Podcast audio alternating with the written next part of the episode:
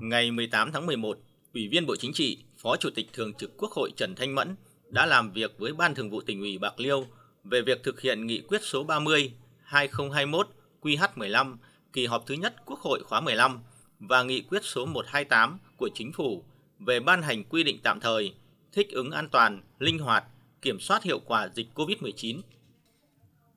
Phó Bí thư Thường trực tỉnh ủy Bạc Liêu Lê Thị Ái Nam cho biết, thực hiện nghị quyết 30 của Quốc hội và nghị quyết số 128 của Chính phủ, tỉnh ủy, ủy ban nhân dân tỉnh đã ban hành các quyết định quy định tạm thời các biện pháp hành chính thích ứng an toàn, linh hoạt, kiểm soát hiệu quả dịch COVID-19 phù hợp với từng cấp độ dịch trên địa bàn tỉnh Bạc Liêu. Tình hình kinh tế xã hội của tỉnh tiếp tục có bước phát triển, có 10 trên 20 chỉ tiêu kinh tế xã hội hoàn thành đạt và vượt so kế hoạch,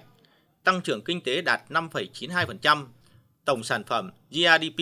bình quân ước đạt 58,67 triệu đồng trên người trên năm. Chất lượng giáo dục và đào tạo tiếp tục nâng lên, tỷ lệ học sinh thi đậu kỳ thi tốt nghiệp trung học phổ thông năm 2021 đạt 99,91%. Các chính sách an sinh xã hội cho gia đình chính sách, người có công, hộ nghèo, hộ cận nghèo và các đối tượng bảo trợ xã hội, nhất là các đối tượng gặp khó khăn do đại dịch COVID-19 được thực hiện tốt. Công tác quốc phòng an ninh được tăng cường, an ninh chính trị, trật tự an toàn xã hội được giữ vững. Tỉnh đã tổ chức tiêm mũi 1 đạt 82,12%, mũi 2 đạt 52,79% dân số trên 18 tuổi và đang triển khai tiêm vaccine cho trẻ em từ 12 đến dưới 18 tuổi trên địa bàn toàn tỉnh. Phát biểu kết luận tại cuộc làm việc với tỉnh Bạc Liêu, Phó Chủ tịch Thường trực Quốc hội Trần Thanh Mẫn ghi nhận và đánh giá cao sự nỗ lực, tích cực của tập thể lãnh đạo tỉnh trong việc chủ động thực hiện các biện pháp ngăn chặn dịch, thực hiện đồng thời các giải pháp chăm lo đời sống, bảo vệ sức khỏe nhân dân, phục hồi và phát triển kinh tế xã hội.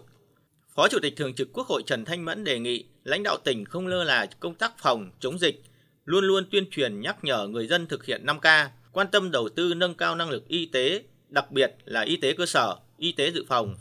dành tối thiểu 30% ngân sách y tế cho y tế dự phòng, ưu tiên phân bổ cho trạm y tế xã theo nghị quyết số 18 của Quốc hội. Phó Chủ tịch Thường trực Quốc hội cũng đề nghị tỉnh Bạc Liêu đẩy mạnh công tác tuyên truyền, tăng cường kiểm tra, xử lý các vi phạm trong công tác phòng chống dịch và đặc biệt quan tâm tới đối tượng trẻ em. Nhân dịp này, Phó Chủ tịch Thường trực Quốc hội Trần Thanh Mẫn và đoàn công tác trao tặng tỉnh Bạc Liêu 1,5 tỷ đồng để hỗ trợ công tác chống dịch và 10 căn nhà đại đoàn kết trị giá 500 triệu đồng.